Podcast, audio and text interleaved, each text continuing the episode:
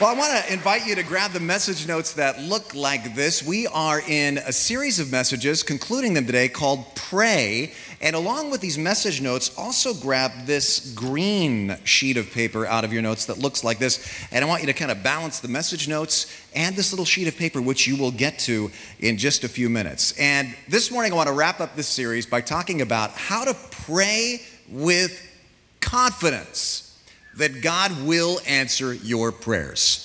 Now you might be saying, well, how can you do, how can you pray with confidence that God, God's got? Are you going to teach us some kind of a weird uh, formula here, Rene? Some kind of magic words to say? That's not what I'm going to do at all. But biblically, there are some ways to pray with absolute confidence that God hears you and will answer your prayers. And we're going to talk about that today. But first, I want to start with a little story. Uh, years ago, my wife Lori and I hosted a newcomer's coffee at our house. And it's one that we will never forget because we were both a little bit distracted emotionally because we had just discovered the day before that Lori was expecting our third child. Now, this was something of a miracle in our family because our first two pregnancies had to be. Why do husbands always say that, by the way? They were really her first two pregnancies. They weren't ours, but her first two pregnancies were uh, only possible by medical intervention. We had to go to infertility specialists, and we didn't think it was possible for us to conceive without that. But God proved us wrong because, uh, much to our surprise, Lori expected our third child, who's been such a blessing to us. But at the time, I mean, we were still in a little bit of shell shock, and we hadn't told a, a single soul, not one other person, and so there we are. All our guests are in a circle in our living room, going clockwise around the room, introducing themselves, saying their name. And our little girl, Elizabeth, our second born, is there. She's about five and a half at the time. And she's perched on a stool like this in the living room, which she had gotten from the kitchen just so she could meet everybody. She's listening to everybody introduce themselves. And when it gets to her turn, she says, Well, hi, everybody. My name is Elizabeth. I'm five. And God is going to give me a baby brother and a kitten. and our jaws just dropped. And uh, after we just kind of laughed nervously, and afterwards I said, uh, Elizabeth, how, how, how, do you, how do you know? Why, why, do you, why do you think that? How do you, how do you know that God's going to give you that? And she said, Well, Daddy, it's because every night when I say my prayers, I say, Dear Lord, please give me a baby brother and a kitten. And so I know He will. And needless to say, she got that baby brother who is now 15 years old, David, and she got her kitten also because, you know, the, the pound was having a special and we just couldn't resist knowing that she'd been praying for it. But absolutely no regrets about that baby brother. He's been a blessing. Big regrets about the cat, but that's another story. But I have a question. My question is this where does that kind of confidence in prayer go, right? That childlike trust. In fact, I read a story about another little girl who writes a letter to a missionary. It was Missions Week at their church, and they had all the little kids write letters, you know, to the missionaries. And apparently, the kids have been told now the missionaries are very busy, so do not ask for a response. They can't possibly take time out to respond to, to, to all of you. And so she wrote her letter, and the missionary got a big kick out of it and read it to the church uh, the next weekend because she wrote Dear Mr. Missionary, we are praying for you, but we are not expecting an answer.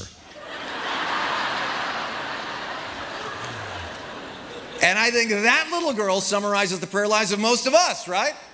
We do a lot of praying, but we don't really expect an answer. And so let's look at four attitudes for praying with confidence that God will answer. Many years ago, I read something on this by a young pastor not too many people had heard of at the time named Rick Warren. And his four points I have never forgotten, and I really hope that God kind of brands them into your memory today too, because they can change your prayer life. He said, I must be willing to, number one, let God answer in His own time. His time, His schedule, His timetable, whenever God thinks is best. Now, this morning I'm going to illustrate each point with a case study from the Bible. First case study Zechariah. Luke chapter 1, he is a priest in the temple in Jerusalem. He and his wife are childless, even though they're well advanced in years. And one day he's doing his service in the temple, and the Bible says, an angel appeared to him. and said, Don't be afraid, Zechariah. Your prayer has been heard. And he says they're going to have a son. And the next verse is telling Zechariah asked the angel, How can I be sure of this? And he says, Because I'm an old man and my wife is, and you can kind of hear the hesitation. I'm an old man and my wife is well along in years. You know, that's diplomacy right there, right? But in other words, he's saying, we stopped praying that prayer long ago. And I think most of us here in this room can relate to this. Because the fact is, in your life and in my life, often God seems to delay his answer to our prayers beyond anything that seems reasonable, if I'm honest. And so, if I want to pray with confidence, I have got to let God answer in his own time. Now, let me ask you this why would God ever delay? Why wouldn't he ever just instantaneously answer your requests when you ask them? Well, could one of the reasons be that he wants us to mature, to grow up a little bit before we receive the. I'm not saying that's the case in every case, but I think sometimes that's what it is. I'll give you an example. One time when I was four years old, uh, it was a stage in my life that I really wanted to drive so badly, like any four and a half year old does. And, I, and we were visiting my uh, Uncle Carl and Aunt Pia at their house over in Los Gatos, and I noticed that Uncle Carl had left his keys to his Volvo in his car as it was running. He'd apparently been going to work, realized he'd forgotten something, jumped out of the car, and it seemed like a golden opportunity to me. And so, true story, four and a half, I jumped into Uncle Carl's Volvo. I managed to put it into gear. All I could manage was reverse, but that's a gear. And I had a great time for the next few moments driving Uncle Carl's Volvo in reverse down Rosswood Drive in Los Gatos when I was four. My dreams were coming true until I heard screaming and adults sprinting down the street, and my Uncle Carl yanking open the door, reaching in and turning off the car. And it became made clear to me through shall I say, memorable nonverbal communication.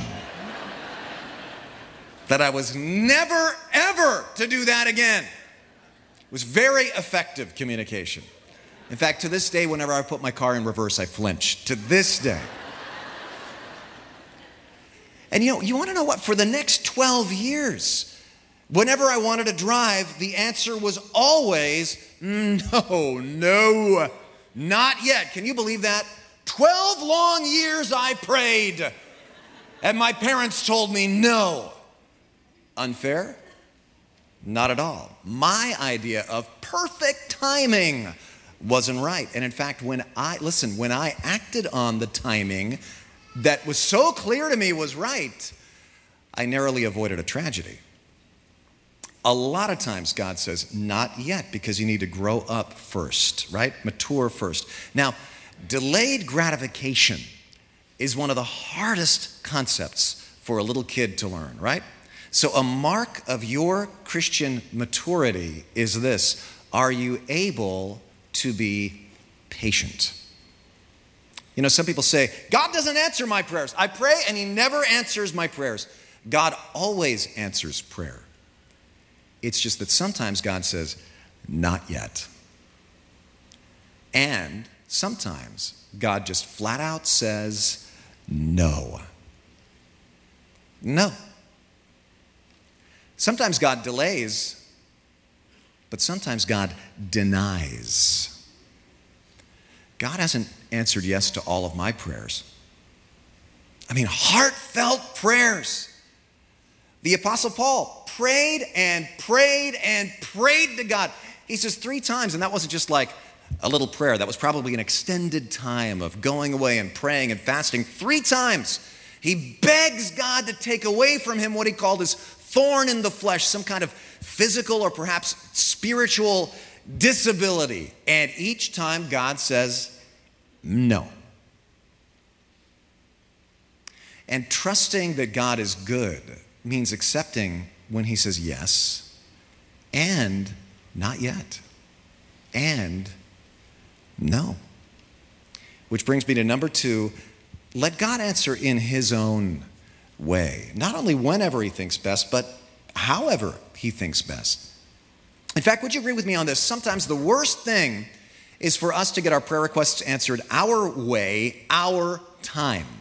I want you to just think about this for a second. How many of you are actually super glad that God did not give you what you asked for when you asked for it? Can I see a show of hands? You're actually glad you didn't get something you prayed for. How many of you just raised your hands? It has to do with your spouse that you married, right? God says in Isaiah, look at Isaiah 55 8, and, and let's read a couple of these verses out loud. Let's all read this together. For my thoughts are not your thoughts, neither are my ways your ways, declares the Lord. That means God is not my servant who's supposed to respond to my bidding and make me comfortable. God's ways are better, and often God's ways are bigger. I mean, what would have happened if Elizabeth and uh, Zechariah would have gotten their prayer answered how they wanted it answered, when they would have wanted it. They would have gotten a baby when they they were maybe in their 20s. And it would have been great. And they would have loved him or her. It would have been absolutely wonderful. But God delayed for years, and then he gave them John the Baptist, cousin of Jesus Christ the last Old Testament prophet, really, because he was the last prophet to see the prophecies of Jesus fulfilled before his eyes, the forerunner of the Messiah. The angel said, This boy is going to turn the hearts of the fathers to their children and the disobedient to the wisdom of the righteous to make ready a people prepared for the Lord. God delayed, but then he doesn't just give them a baby, he gives them a world changer. Another similar case study Abraham and Sarah. You know, Abraham is told by God, You're going to be the father of a great nation. And in fact, he changes his name from Abram to Abraham. The name Abraham means father of a great nation, father of many, daddy to tons and tons and tons of kids. So that's now his name given to him by God. And so he's going around at the Chamber of Commerce mixers, you know, and his name is daddy of tons of kids. And so, what's the first question everybody's going to ask? That's an unusual name, kind of a nickname. How many kids do you have? Uh, none. Well, why is that your name? Well, God promised me I was going to have kids. How old are you? 99. Oh, great. Nice to meet you, Abram. You know, I mean, how embarrassing. In fact, Abraham at one point, I think, has had enough of all of this and he decides he's going to help God out. And he has a child by another woman who's not his wife. Because he's like, well, I mean, God did promise this, so I guess this is okay. And God says, uh, Not my plan. Let me do it my time, my way. And Romans 4 says, without weakening in his faith, Abraham faced the fact that his body was as good as dead since he was about 100 years old, and that Sarah's womb was also dead, yet he didn't waver through unbelief regarding the promise of God. Now you might say, well, but Rene, you just said that he had a child by a woman he wasn't married to, and it looked, sounded to me like he wavered. He did not waver, doesn't mean he was perfect. Nobody's perfect, not even Abraham, nobody.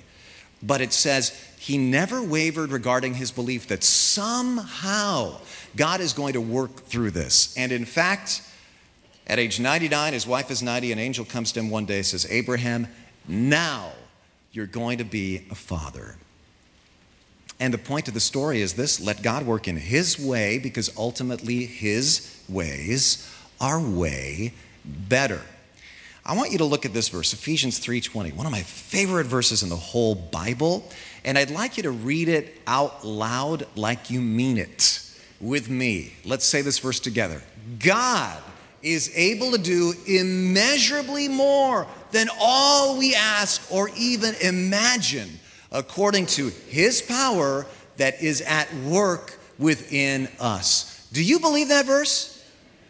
That was pretty tepid. Do you believe that verse?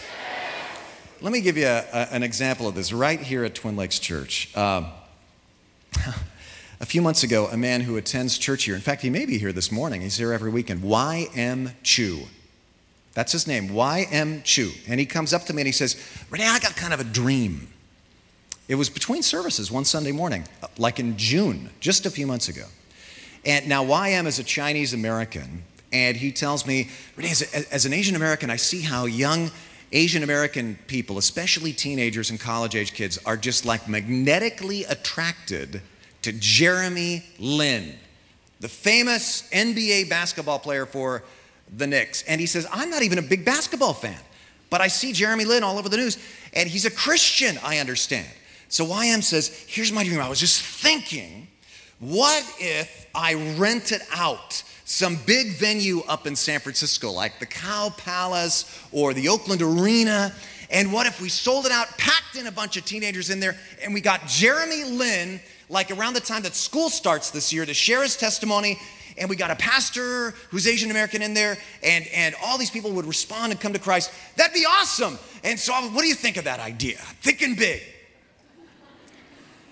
And so I look at him and I say, Well, kind of put my arm around him, you know, beautiful dreamer, you know. That's a wonderful idea, but you know, you're, you're never going to get Jeremy Lin. You know, I mean, a lot of people probably gets millions of requests. That's just probably impossible. And San Francisco is such a notoriously hard place to do ministry. You're never going to know if somebody's going to show up to some Christian thing or not. I, if I did it, I wouldn't do it up in the city, and, and I wouldn't do it with Jeremy Lin because you're not. I, I, I'd, I'd recommend going smaller. Now, this is his pastor talking to him, you know? Not so fast, Mr. Big Faith Man, you know? Back in the boat, we'll have no walking on water here, you know? But I did say, you know what, I'll kind of patronizingly, I will pray with you about this.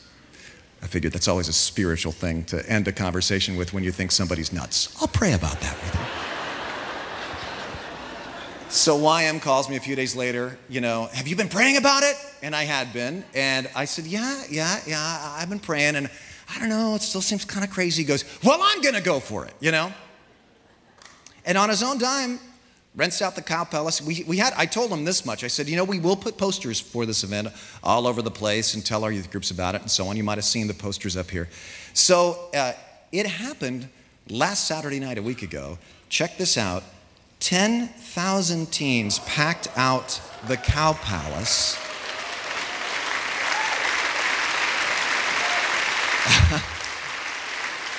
and they listened to Jeremy Lin giving his live Christian testimony. And they heard from Francis Chan, and tons of them came to Christ. And it was all just a dream at the beginning of this summer from a Twin Lakes church attender, and it happened. Is that not an awesome example of praying big.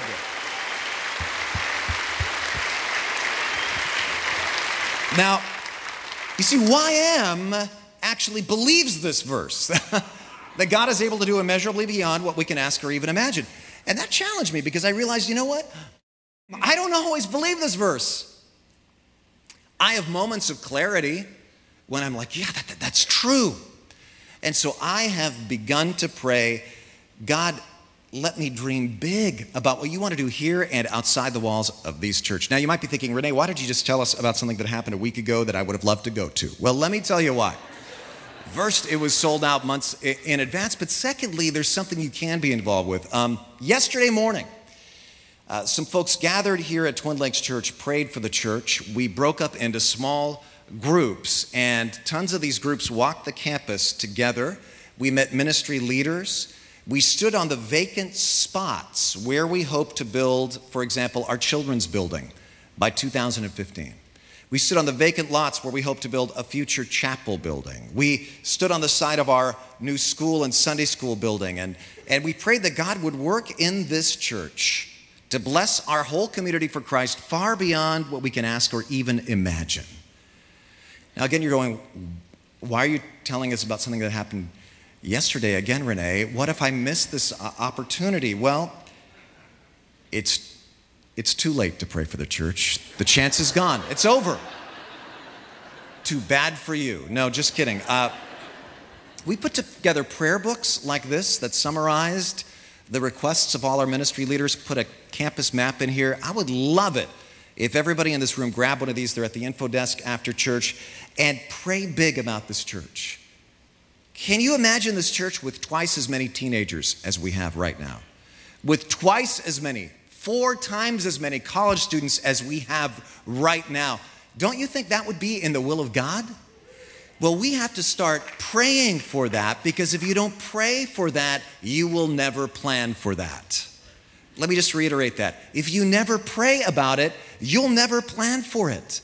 So let me ask you do you, do you ever boldly ask God for success? Boldly, just say, God, these are our hopes and our dreams and our plans. God, grant us success. I used to think that's presumptuous. But I love what Rick Warren says. He says, if I can't ask God to bless what I'm doing, then I better start doing something else. Does that make sense to you? If what you're doing is something that God can bless and glorify, then ask Him for success. And if you feel uncomfortable with that, then you better start doing something else. Now, of course, I'm not suggesting if you just claim it in faith, all your brilliant ideas will come to pass but I'm promising that God's ideas will come to pass. Boldly ask for success and then let God define success. And I, I pray that this fall we will do this for our church. Let us never, ever be satisfied with just, well, we, we just want to be this big. I mean, we should be content. But, yeah, I was talking to another pastor. Um, not a pastor at, at this uh, church, uh, at another place, uh, I met a few days ago. And uh, we were talking about churches, and she said, You know, our church is small, but it's just the right size. We want it to stay small, and we don't want to grow. And you might say, well, that's kind of a funny thing for a pastor to say because you want to grow and reach people. But do you ever think, yeah, our church is big and it's just the right size. We don't want it to grow. I hope you want it to grow. And I hope you begin to pray big, think big, plan big. Because God will do it in His way. Now, how does this apply to you? Maybe, you know, maybe you're praying about a job. And it looked like a job was going to come through, and all of a sudden it, it, it, it falls through. God's purpose for you is not thwarted. He is still going to do great things through you. You can believe that with confidence. Or maybe you're praying about a housing situation. All of a sudden it doesn't work out. Your plan didn't work out, but God's got plan B. Actually, God's got plan A. Your plan was plan B, but you just didn't realize it at the time. So you let Him answer in His way, which is going to be big. You let Him answer in His time, which is going to be just right. And number three, you let Him answer in His power. In His power. Back to Exhibit A. When does God give Zechariah and Elizabeth a baby? When they were physically unable to have a baby. And the lesson is we are always saved by God's power when we are powerless. There's a beautiful story in the Bible that demonstrates this. Our next case study Lazarus, one of Jesus Christ's best friends and one day he gets sick. One of his best friends gets sick. And so his sisters, Mary and Martha, also friends of Christ, send for Jesus to come and heal him. John chapter 11, verse 4. So the sisters sent word to Jesus Lord, the one you love is sick. Emergency. We need you right now. Stat. Our brother is sick. They were frantic. Next verse. When he heard this, Jesus said, This sickness will not end in death. No, it is for God's glory, so that God's Son may be glorified through it. Well, that sounds great, doesn't it? I mean, look at that. That's a promise from Jesus. The sickness isn't going to end in death. No, God's going to get glory from it. They must have been, they must have heard that and thought, yes! But if you look at the story, Jesus doesn't go to help Lazarus. Jesus doesn't even wait till Lazarus is like freshly dead. Jesus doesn't even go to visit him when he's sick. Jesus waits until the funeral and he shows up in the middle of the funeral. Not only did the sickness end in death, Jesus didn't even try. If you look at the story from the outside, it looks like he's callous, it looks like he doesn't care. And that's exactly what Mary and Martha think. He finally shows up. They come running up to him. Lord, where, where have you been? He's buried. This is like the post funeral mourning going on when Jesus shows up. Lord, if you'd been here, my brother wouldn't have died. And we do that too, don't we? We say, Jesus, why, Why are you doing this? Why haven't you answered? This does not make sense. I thought I had a promise here. And Jesus just calmly looks at them and says, Well, I said you'd see God's glory. And he walks to the cave. They move the stone out of the way. And it says, Jesus called out in a loud voice, Lazarus, come out. And the dead man came out. Now, there's so many great things in the story, but one of the things that just, just fascinates me is that it's, it's, it's when the situation was humanly impossible. They were absolutely out of options that Jesus steps in and does something glorifying him, absolutely to everybody's surprise. Now, how does this work in your life and in mine? You know, are we always going to see something as dramatic as, as all of our loved ones being raised from the dead? Of, of course not. That hasn't been the experience of Christians for 2,000 years. But can God still be glorified? Can God still give us power when we feel powerless? Of course. Let me give you an example. Uh, there's a man named Judge Harold Medina who in 1949 made the cover of Time magazine. Why? He presided over a very infamous court case. 11 terrorists were put on trial all at the same time uh, they had been plotting the violent overthrow of the U.S. government uh, during World War II. And they were caught and put on trial. I mean, it just sounds like something ripped out of today's headlines, doesn't it? Well, their whole strategy was to try to provoke the judge into a mistrial. Every single afternoon, precisely at 3 p.m., they would do something outrageous in court to, to scare the judge or to just make him angry so that they would provoke him into something, some outburst so that they could move for a mistrial. That was their whole strategy. And they did it at 3 o'clock every afternoon so it would make the afternoon papers the next day. well, after seven months of this kind of behavior, the judge felt like he was having a nervous breakdown. Every night, an anonymous caller would call, threaten his life, the lives of his loved ones. And so he calls a recess because he literally was having an anxiety attack. And uh, he told Time magazine what happened next. He said, I recessed the court, walked quickly to the little room at the back, and I laid down. I felt panicky. Eddie says, I'll be frank about it. I was certain I would never go back. I had stood as much as a human being can endure. I knew I would quit. But suddenly, there in that little room, I found myself like a frightened child calling to his father in the dark. An admission for a high ranking judge to make.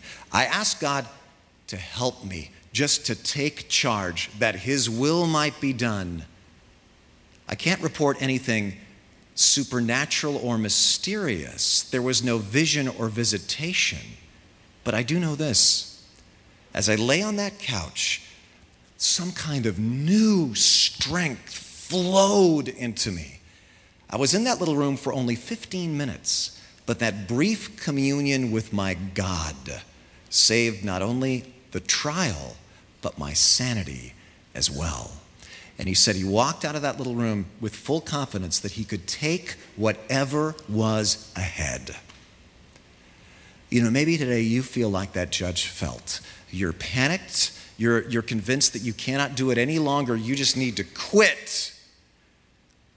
But it's when we are totally powerless that we receive the resurrection power of Jesus Christ. Let God answer his time, his way, in his power. And finally, number four, let God answer for his own purpose. Not only whenever he wants, however he wants, but also for whatever reason he wants. You know, let me ask you this Why does God answer any prayer of mine? Why does God answer any prayer of yours? What are his reasons for answering any prayer? Well, biblically, you could summarize why God answers prayer in two statements God answers prayer for my growth and for His glory. Those are the only two reasons God answers any prayer. He answers prayer for your own growth to transform you into Christ likeness and for His glory. I mean, why did God answer you know, Elizabeth and Zacharias' prayer for a baby. Not only did they enjoy the baby, the, the angel says he'll be a delight to you, but also he glorified God. Another case study Joseph. God says to Joseph one day in a dream, You are going to be a great ruler. Awesome. Joseph is stoked. Then what promptly happens? His own brothers betray him, throw him into a pit, sell him into slavery. He's a slave to somebody whose wife tries to seduce him. Joseph resists, and she slanders his good name and has him thrown into prison on a false rape charge. His whole life is in free fall. He is in a pit with no hope. But eventually, because of connections that he allows Joseph to make, God makes him second in command in all of Egypt. And he ends up saving not only Egypt, but the future nation of Israel from starvation by drought. And Joseph tells his brothers years later, You intended to harm me, but God intended it for good to accomplish what is now being done the saving of many lives. Listen, don't miss this. Those things that happened to Joseph, were they good things or bad things? They were bad things. Falsely thrown into prison, a job loss, an abusive family, slander, betrayal, to name just a few of the things that he experienced. But God can turn even bad things around and use them for good and make them into a blessing for people. You know, one of the greatest examples of this is what you're wearing around your neck, many of you the cross. What's the symbol of our faith? A cross. That stood for nothing but death and execution. But now it stands for hope. Why? God turned a very bad thing around and made it the way that He saved the whole world. I mean, look back at all these four points. This is how you can pray with absolute total confidence knowing God's going to answer your prayer in His time, His way, for His purpose, and with His power. Now, I want to address a group of people that is sitting in this room right now because to some of you, everything I have said has been at the risk of sounding glib and shallow. And you got a lot of questions right now. Because some of you have been praying for the baby. And unlike Elizabeth and Zechariah or Abraham and Sarah, it never came. Or you prayed for a healing that never came. And unlike Mary and Martha, your loved one is still in the grave. So, how do you survive through that? You know, the last few weeks, uh, we've been packing up my mom's house, helping her move into our place, and we found things that I've never seen before. Like we found this it's my mom's prayer diary. And this covers several years of her life where she's writing about her sorrows and her joys, praying and talking to herself about these things she's going through. Now, this is a woman who you'll remember lost her first husband, my dad, to cancer, then her second husband to a heart attack, then her brother and sister in law in a plane crash, then lost many of her belongings in a flood, and I could go on, but she's been through a lot of ups and downs. She's very honest about her sorrows and her blessings. So I'm looking through this this week as we're helping her move, and I pick it up, and one page literally comes fluttering out of this into my hand. This page right here literally fell out of the book into my open hand. And I look at it, and it, it has to do with exactly what we're talking about today. So I kind of consider this special delivery from God. And I'm thinking maybe some of you need to hear this. This is from several years ago, and mom is writing again. There was, there was no other audience for this but, but herself. She says, Troubles and affliction come to the best of Christians. How can a good God let something like this happen? This is a very hard question. But out of my own experience, I am testifying that God can turn this, even this, into a wonderful blessing. He is now your husband. I will be a husband to you, he says, and a father to the fatherless. So trust in the Lord with all your heart and lean not on your own understanding. You have to believe, cling to God's promises. You have to be patient. Talk to God as you would to your best friend. And you have to look around you. You're not alone in your trouble. And listen to the way she wraps up, and she just soars. Sometimes we think we hang on by one finger, but just when we think we have to let go, He is there telling us to give him our load, and he will help carry it. He will come to us and be beside us and tell us to lean on him, and we will find rest and peace, and he will give us a fresh filling of his love. And we know that in the end, it will be worth it all when we come into his presence and hear him say, Well done, thou faithful servant, come and be forever free. And she writes, That will be glory for me when by his grace I will see his face. That will be glory for me. Do you believe that? That's good advice right there.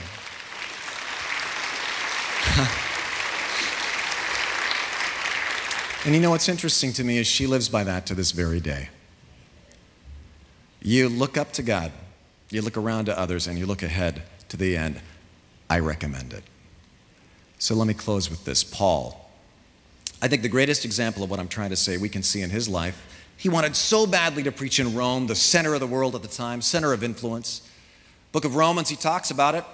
In my prayers at all times, he says, Oh, I pray now that at last, by God's will, the way may be open for me to come to you. I'm so eager to preach the gospel to you who are in Rome. His desire, his one motive, his ultimate goal, his dream preach in Rome, and why not? He could have so much influence, and probably the way he envisioned it is just like I did in Athens, just like I did in Ephesus. I can rent a place for six months, couple of years, really be an impact.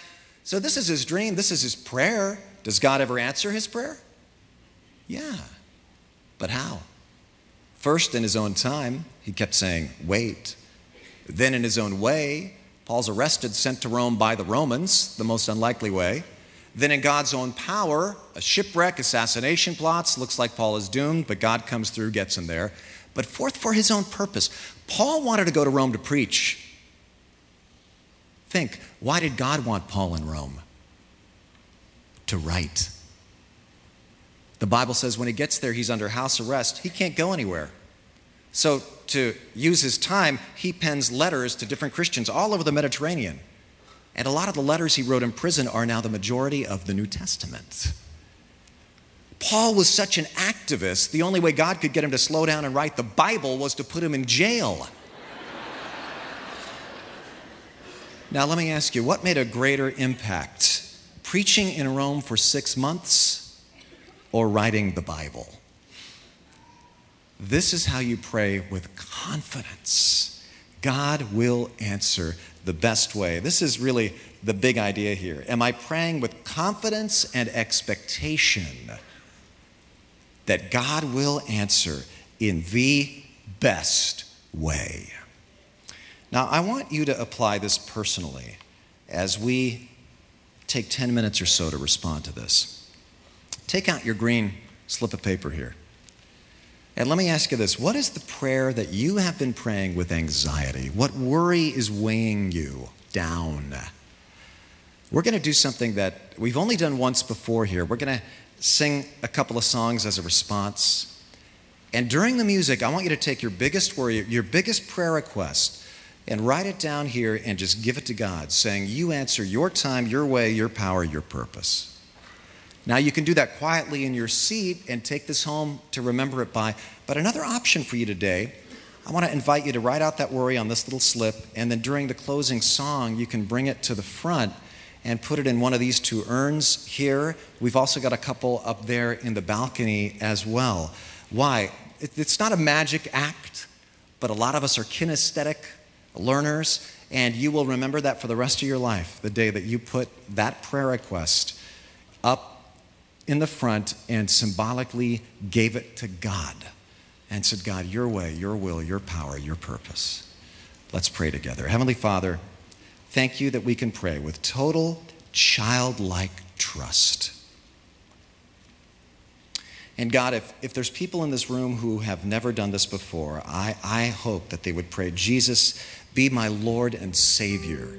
thank you for turning the cross from a, an object of death to an object of hope. I believe it. Help me to understand what your death on the cross meant for me personally more each day. And Lord, help us to let you answer our prayers, to, to know you will answer them your way, your time, for your purpose and your power. Help us to remember your ways are always better. In Jesus' name, amen.